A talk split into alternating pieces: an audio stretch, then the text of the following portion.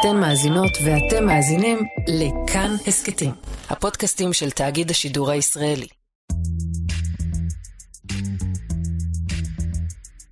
היי צליל אברהם. היי שאול אמסטרדמסקי.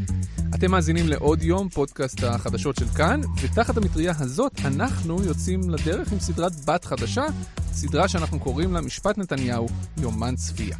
התוכנית הזאת תהיה יומן צפייה או יומן קריאה במשפט נתניהו, ובתור התחלה בתיק הראשון שנידון במשפט, תיק 4000 שנקרא בהתחלה פרשת בזק. התיק הזה, ששלב ההוכחות שלו התחיל לפני בערך חודש, הוא סיפור מאוד מאוד חשוב. אבל הוא לא רק סיפור חשוב, הוא גם סיפור מעולה. הסיפור של תיק 4000 שם על השולחן בפעם הראשונה את מערכת היחסים בין פוליטיקאים, במקרה הזה ראש הממשלה ושר התקשורת באותה תקופה בנימין נתניהו, לבין אנשי העסקים החברים שלהם, ויותר מזה, בין כל אלה לבין התקשורת. הפרשה הזאת בעצם שואלת, האם לחץ להטות את הסיקור לטובתך, בזמן שאתה בתור פוליטיקאי מחזיק ביד את המפתחות להטבות כלכליות שיכולות לשרת את אותם אנשי עסקים שהם הבעלים של אמצעי התקשורת, האם זה משהו פלילי? המדינה טוענת שכן, שזה שוחד. נתניהו והמשפחה שלו טוענים שהם לא עשו שום דבר חריג, שכל הפוליטיקאים האחרים עושים כל הזמן את אותו דבר בלי לחטוף על זה כתבי אישום. סיפור כזה, ככה, כשהכול בחוץ, מעולם לא היה לנו. וזה גם סיפור דרמטי שמתפרס על פני שנים, ויש בו דמויות, ודמויות משנה, ופיתולים בעלילה. והסביבה שבה הוא מתרחש היא סביבה שמעניינת אותנו, היא חיבור של שלוש זירות, עיתונות, כלכלה ופוליטיקה. גם אם בסופו של דבר לא תהיה פה הרשעה, הסיפור הזה, הסיפור עצמו, נותן לנו הצצה לדברים שאנחנו אף פעם לא רואים. איך הבעלים של אתר וואלה, איש העסקים שאול אלוביץ', אז טייקון, היום פושט רגל, כופף את כל מערכת החדשות של האתר שבבעלותו לשרת את האינטרסים העסקיים שלו, בלי שהעיתונאים ידעו את זה, או לפחות הבינו למה.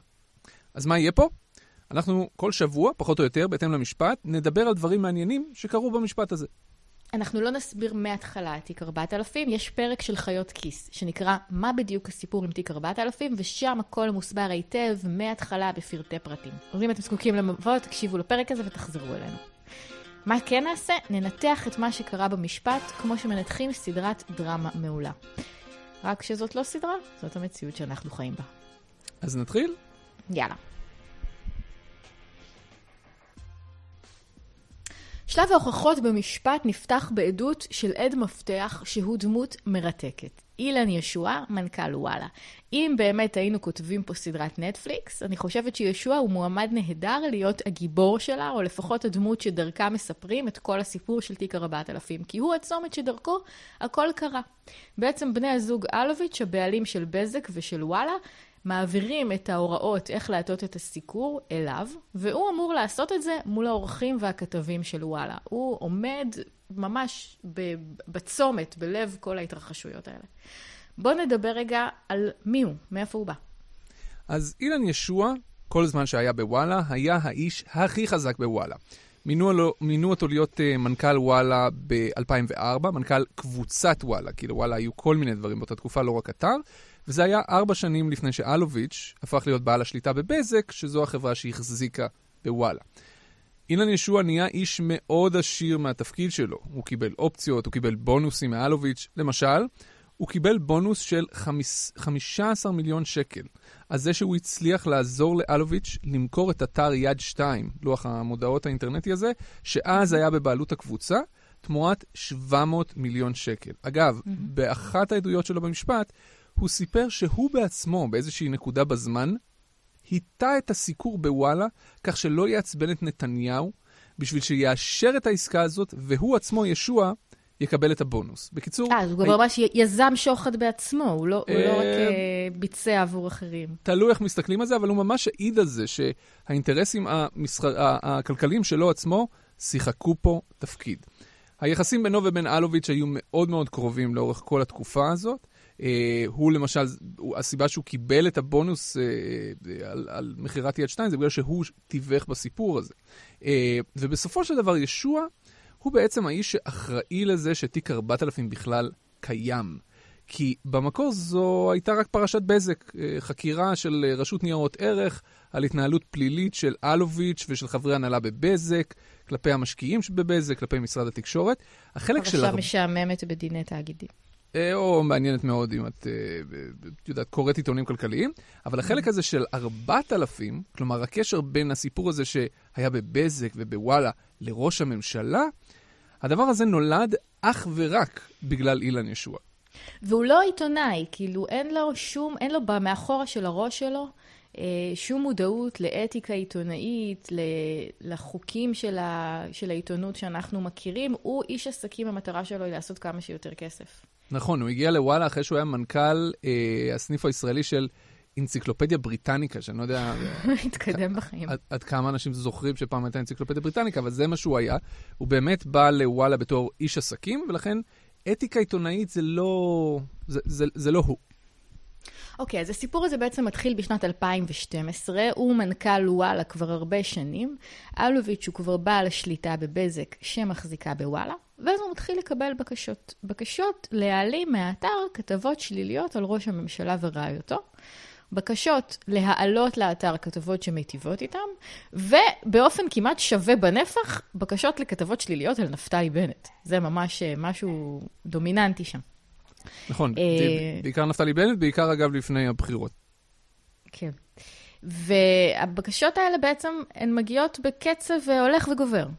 נכון, ישוע סיפור, סיפר באחת העדויות שלו שהוא, אה, זה התחיל כזה מפעם בשבוע, ולאט לאט כמה פעמים בשבוע, ובסופו של דבר כל יום, ואחרי זה אפילו כמה פעמים ביום. Uh, בהתחלה זה היה מגיע משאול אלוביץ', אחרי זה זה התחיל להגיע גם מאיריס אלוביץ', בת הזוג של שאול אלוביץ', ובהמשך הם ממש פתחו קבוצת וואטסאפ, כן? שלושתם, איריס, שאול ואילן, שבה הם פשוט הנחו את ישוע איך אתר וואלה צריך לסקר את נתניהו והמשפחה שלו ולמה. שזה פשוט מדהים, כאילו בואו נפתח קבוצה ונקרא לה קבוצת השוחד הגדול, ובה נורה אחד לשני איך לשחד זה את זה. לגמרי. אני רוצה שנייה שנתעכב על אה, ציטוט של ישוע מהמשפט, שהוא אמר שבאיזשהו שלב העיתונאים בוואלה ידעו שאם הם יכתבו משהו שייתפס כביקורתי, ביקורתי כלפי נתניהו, הוא ירד מיד, והם הפעילו צנזורה עצמית. נכון, ואני חושב שהחלק הזה בעדות של ישוע אה, מעיד עד כמה נמוך ישוע מבחינה עיתונאית דרדר את האתר שהוא עצמו היה אחראי עליו. שוב, הוא לא היה העורך הראשי של וואלה, הוא היה מנכ"ל, הוא בכלל לא אמור להיות קשור לתוכן, לא אמור להיות קרוב לתוכן, הוא אמור להתעסק בצד של הפרסומות, בצד המסחרי. אבל הוא הצליח לדרדר את החלק של התוכן, את החלק העיתונאי של וואלה, לרמה כזאת שהעיתונאים התחילו להפעיל על עצמם צנזורה עצמית. פעם שמעתי את אילנה דיין מדברת על זה, והיא לא על, לא על וואלה, אלא על עיתונות באופן כללי, והיא אמרה שצנזורה עצמית זה הסוג הכי גרוע של צנזורה, כי כשעיתונאים כבר מתחילים לצנזר את עצמם, כי הם מבינים שיש איזושהי רוח מפקד, ושאם הם יכתבו אחרת, הידיעה פשוט לא תעבור, זה הסוג הכי גרוע. ו- וכשישוע מעיד על זה, זה פשוט מראה לך עד כמה הוא פשוט הרס מבחינה עיתונא, עיתונאית את האתר שהוא היה אחראי עליו. ככה זה נמשך על מי מנוחות במשך שלוש שנים, ואז הוא מתאר סצנה שהיא פשוט מרתקת, היא בעיניי סצנת השיא של הפרק הזה. אמ, סצנה ממש ממש מותחת, שבה בעצם אה, ישוע מספר שאיריס אלוביץ' אמ, מבקשת ממנו להגיע לבית שלה בשעת לילה מאוחרת.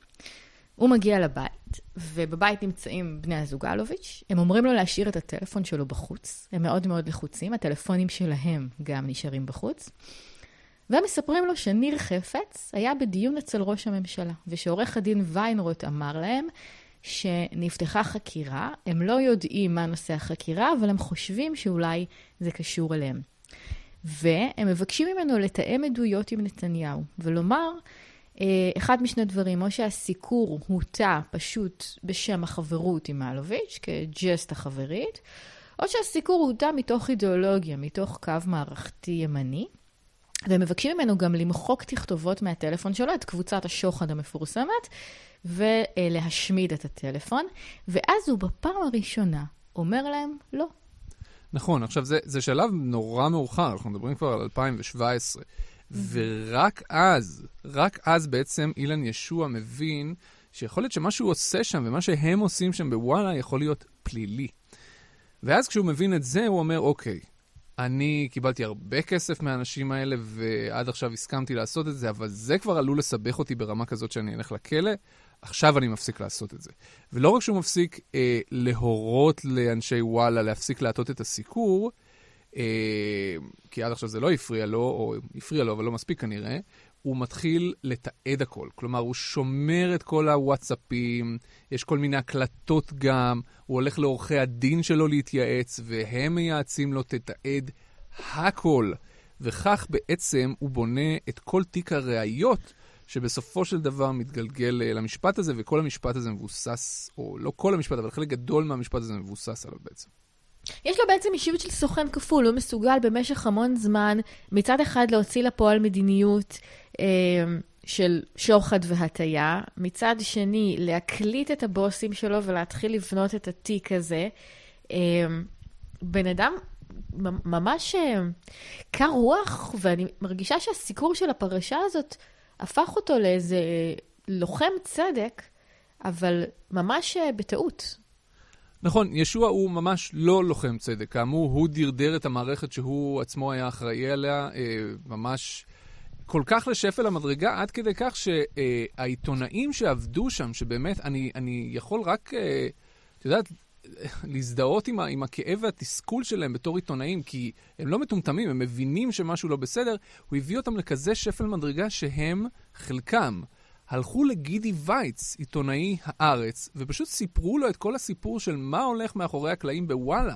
עד שבסופו של דבר, וגידי הלך ועשה מזה את העבודה שהוא עשה, והדבר הזה הפך להיות אה, אה, תחקיר הארץ על וואלה, שבסופו של דבר התגלגל להיות תיק 4000. זאת אומרת, ישוע הוא רחוק מאוד מלהיות... אה, אני לוחם הצדק שמנסה להפיל את ראש הממשלה. ממש לא, הוא במשך חמש שנים, כולל שנתיים אחרי שהתפרסם התחקיר של גידי וייץ בהארץ, הוא דרדר את אתר וואלה, הוא היטה את הסיקור בפועל, הוא עשה בדיוק את מה שאלוביצ'ים עשו לו, לפעמים הוא אפילו הגדיל ראש, הוא מספר על זה בעדות שלו, אה, ורק כשהוא הבין שהוא עלול להסתבך אה, בסיפור הזה, אחרי שלקח הרבה מאוד מיליונים מוואלה, בעצם אה, התחיל לתעד את הדבר הזה, זה מראה גם, וזה משהו שעלה השבוע בבית המשפט, כשהסנגורים של אלוביץ' בעצם עשו חקירה נגדית לישוע, עד כמה הוא בן אדם לא אמין. פשוט לא אמין. כי אם במשך שנים אתה מטה את הסיקור, ועכשיו פתאום אתה כאילו בצד השני, איך אנחנו יכולים להאמין למילה ממה שאתה אומר? מה שמעלה את השאלה, למה הוא מין עד מפתח בתיק הזה לא חשוד, אפילו לא עד מדינה? נכון, זו שאלה מצוינת. אגב, גם שאלה שעלתה השבוע בבית המשפט, והוא ממש הבהיר, לא נחקרתי באזהרה, אני לא עד מדינה, אין שום כלום. אני חושב שפשוט ערך הראיות, אני לא משפטן, אבל נדמה לי שערך הראיות שישוע הביא, כי הוא הביא מיוזמתו, אה, לחוקרים, הוא כל כך גדול בשביל לבסס את התיק הזה, אה, והוא עצמו ככל הנראה לא עשה פה איזשהו משהו פליל, פלילי, כי כאילו ברגע שהוא היה מודע למה שקורה כאילו מבחינה פלילית אז, אז הוא הפסיק, אני חושב שזה מה, ש, אה, שזה מה שעזר לו בעצם לצאת מהסיפור הזה, בלי ששום דבר פלילי דבק בו. אוקיי, okay. מה מחכה לנו בהמשך?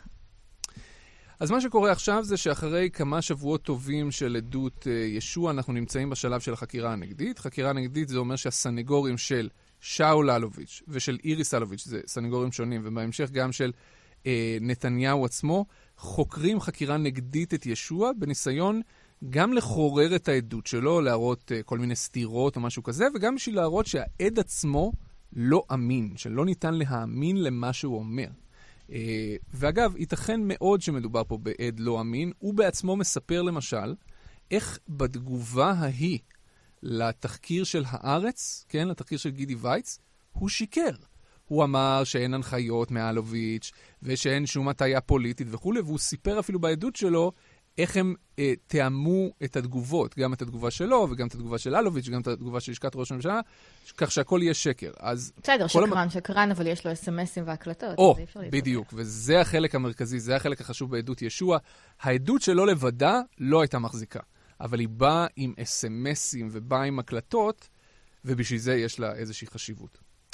ויש עוד משהו מעניין לפני שאנחנו נפרדים, שעולה, מה, אה, שעולה מהעדות של ישוע.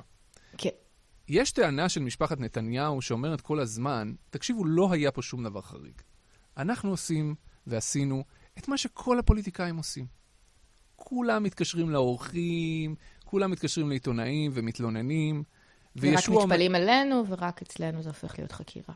נכון מאוד, וישוע אומר את זה בעצמו. אבל הוא אומר עוד משהו. הוא אומר, תקשיבו. וגם את ואני יכולים להעיד על זה, כי אנחנו עיתונאים כבר איזה יום-יומיים. כן. באמת כולם מתקשרים. זה לא רק פוליטיקאים, אלה גם אנשי עסקים ודוברים של חברות עסקיות, לא משנה. כולם מתקשרים להתלונן, להתלונן על תמונות לא מחמיאות, על כותרות לא מחמיאות, על סיקור לא הוגן, כולם מתלוננים כל הזמן. אבל מה שקרה עם משפחת נתניהו, כך מעיד ישוע, היה חריג. גם בהיקף, כן, בתדירות, בעוצמה, אבל גם בגישה. הוא אמר, מבחינתם, אנחנו עבדנו אצלם. הם ערכו את האתר. הם אמרו הם מה לעלות מתי. חד משמעית. הם בחרו את התמונות. ישוע מספר איך הוא וניר חפץ, הדובר של ראש הממשלה, ערכו ביחד, מאחורי גבו של דוב גילהר, אה, העיתונאי שראיין את ראש הממשלה, היום עובד בכאן, הם ערכו ביחד את, ה- את הרעיון עם ראש הממשלה, כך שימצא חן בעיני ראש הממשלה, כי ראש הממשלה לא אהב את השאלות של דוב גילהר. בסדר? זה מה שאנחנו באמת יכולים להגיד בתור עיתונאים, זה לא ככה. זה לא קורה. זה לא ככה, אבל, אם להגיד ביושר, יש קבוצה לא גדולה במיוחד. של, אה, אני מכיר בעיקר את זה מהעולם העסקי, כי אנחנו בכל זאת אה, אה, בעיתונות הכלכלית, של אנשי עסקים מאוד מאוד בכירים, קבוצה מאוד מאוד קטנה, שנמצאת בקשר שוטף לא עם הכתבים, לאו דווקא עם האורחים הבכירים, קומה מעל, עם הבעלים. עם עם המו"לים. הבעלים ועם המו"לים, בקשר מאוד מאוד שוטף, מאוד מאוד הדוק, בשביל לעשות שני דברים. אחד, להכניס כתבות מחמיאות בעת הצורך, אבל זה עוד החלק הפחות מעניין. החלק היותר מעניין ויותר חשוב, הוא להוריד סיפורים לא טובים, סיפורים שליליים, בעת הצורך. אין המון אנשי עסקים שנמצאים בקשר כזה, יש מעט, ובכל פעם שזה קורה, זה פשוט משחית את התקשורת, כי התמונה שהקוראות, קוראים, צופות, צופים מקבלים, היא לא תמונה מהימנה של העולם. וזה נכון שישוע צודק בזה שהסיפור עם נתניהו היה מאוד מאוד חריג, אבל הוא לא לחלוטין אה, אה, בודד בעולם. בואי נגיד את זה ככה. טוב, אנחנו נראה לי נסיים בזה. אה, אתם האזנתם למשפט נתניהו, יומן צפייה, סדרת בת שמתארחת בפודקאסט החדשות של כאן עוד יום. אה, הפרק הבא שלנו יעלה, אנחנו בעצם לא יודעים מתי, אה, בהתאם להתרחשויות במשפט. נקווה בעוד שבוע. אם בינתיים אתם רוצים לספר לנו מה הייתם רוצים לשמוע ולקבל בפודקאסט הזה, אנחנו מאוד מאוד נשמח לשמוע מכם. אה, אתם יכולים לחפש אותי או את צליל בטוויטר, לכתוב לנו, או פשוט לחפש את כאן חדשות, בפייסבוק, בטוויטר, איפה שאתם רוצים, ולשלוח לנו הודעות שם.